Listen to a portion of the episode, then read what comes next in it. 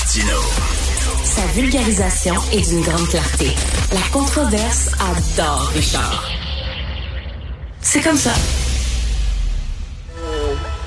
9h30, Richard Martineau est avec nous. On le retrouve à Cube Radio. Salut Richard. Salut Jean-François. Il va avoir une consultation pour la mobilité à Québec, c'est-à-dire le troisième lien. Ouais. As-tu déjà Ouais. vu le film Betrayal?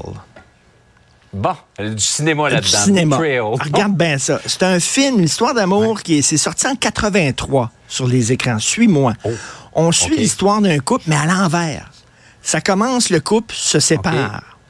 Après ça, tu remontes OK, moi, je- trois ans en arrière, puis là, le couple se chicane. Tu remontes trois ans en arrière, le couple vit un parfait amour, puis tu remontes trois ans en arrière, ils se rencontrent. Ben là, c'est ça qui arrive avec le troisième lien. On a dit, ça. on a commencé par la fin. On recule. On a dit, on va faire le plus gros tunnel au monde. Un trou, là. T'as jamais vu un trou de même. Un trou, mon gars, là. La machine pour creuser ce trou-là, elle n'existe même pas. Il va falloir l'inventer. Un, un- giga, un giga trou. Après ça, on dit, bah, ça va être deux tubes. On connaît deux tubes, les autos, puis le transport en commun. Après ça, on dit, ça va être un tube, le transport en commun. Après ça, il n'y a pas de troisième lien. Puis là, on va Après ça, consulter il n'y le a pas de monde. tube. C'est comme, comme le film Betrayal. Ouais. C'est, ça commence par la fin. OK, je comprends. Puis ça finit par le commencement. Oui, oui. Et là, en plus, c'est Ouais. une consultation en ligne seulement. C'est pas une vraie consultation. Là. Ça, c'est rien que pour montrer. Puis Ouais. les gens qui disent, là, il est mort, le troisième lien, c'est rien, c'est rien pour dire, non, non, regardez le cadavre, là. Le petit doigt, il bouge, là. Il va une consultation en, en- en ligne. It's alive! It's alive! Alors, c'est un peu ça. Ça, c'est un autre film, par exemple. Pas ça, c'est un autre film.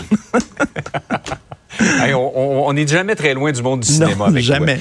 Hey, Richard, plus de 40% des sous-ministres viennent du privé et semble-t-il qu'ils ont besoin d'un coach pour faire leur travail correctement. Ben oui, parce que, écoute, eux autres, ils arrivent du privé, puis le privé, ça fonctionne comme ça, puis là, ils rentrent dans la maison des fous. Puis là, il faut leur apprendre comment. Là, il y a une coach qui va les prendre par la main, elle va les aider à cheminer. D'après moi, elle va leur faire comme un plan de l'organigramme en Lego. Tu comprends-tu? Elle va leur montrer ça en Lego pour qu'ils puissent cheminer là-dedans.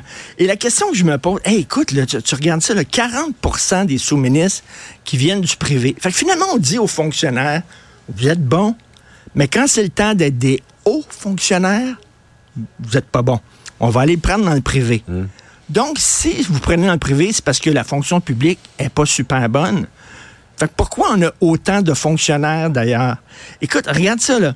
Daniel Paré, lui, c'est le patron des sous-ministres en santé. Fait que t'as le ministre de la Santé qui est M. Dubé. Daniel Paré, c'est le patron des sous-ministres. Et en dessous de lui, il y a 14 sous-ministres, dont 9 proviennent du privé. Et ça, on est allé les chercher au privé. Les autres sont sous contrat.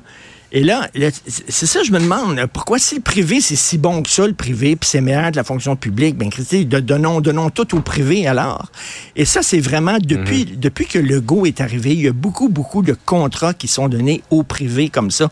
On a des machines énormes.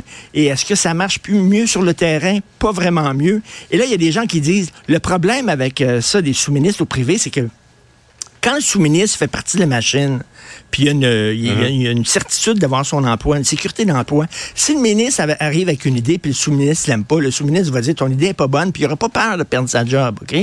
Tandis que là, Ouais, ouais. un sous-ministre du privé qui est sous contrat, si tu affrontes ton ministre, peut-être qu'il va dire eh ben là, j'aime pas ça être affronté, fait que je je veux pas reconduire ton contrat. Bref, mais en tout cas, comment ça se fait qu'on prend autant de gens dans le Est-ce qu'ils sont meilleurs que dans la fonction publique? La question se pose. Eh oui, absolument.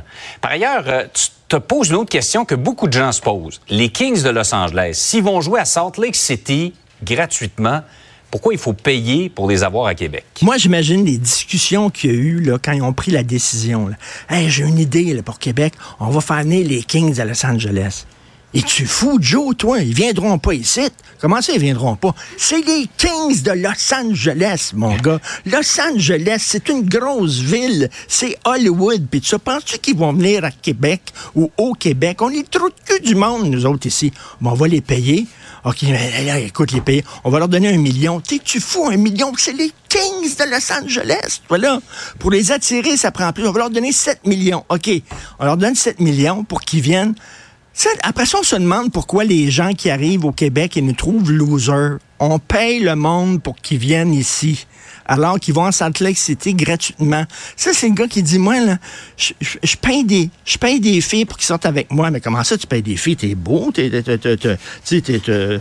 quand même de l'allure, t'es propre de ta personne et tout ça. Oh non, non, ils m'aimeraient pas sinon. Non, il faut que je les paye. pour que- On est comme ça, on paye les gens pour qu'ils soient amis. là. Alors, on, on, on- on s'imaginait pas que les Kings de Los Angeles pouvaient venir à Québec gratuitement. Non, non, Ouais. non. Il fallait leur donner 7 millions. Et là, on se rend compte, ben non, finalement, ils vont dans d'autres villes gratuitement. Écoute, pourquoi Ben on oui, leur a donné cet argent-là? la pâte à dents dans le, dans le tube. Là, c'est, Ben trop tard. C'est finalement dire à quelqu'un, Ouh, finalement, on a décidé de te payer, puis euh, on, on a pensé, non, non, tu vas venir gratuit. Ben oui, toi, un fou d'une poche, tu sais. Mais c'est vraiment, je trouve que ça fait vraiment ça, qu'on est rendu à payer des multinationales pour qu'elles s'installent ici, ou pour, que- parce qu'on dit, ben non, Ouais. juste nous autres, c'est pas assez, il faut leur donner de l'argent. Toujours difficile à justifier, même si j'entends les arguments qu'à Salt Lake City, ça a l'air qu'ils ils- ils ne font que passer, ils couchent même pas un soir, ils vont rester plusieurs soirs à Québec, jouer deux matchs. Mais en même temps, euh, toute comparaison est boiteuse.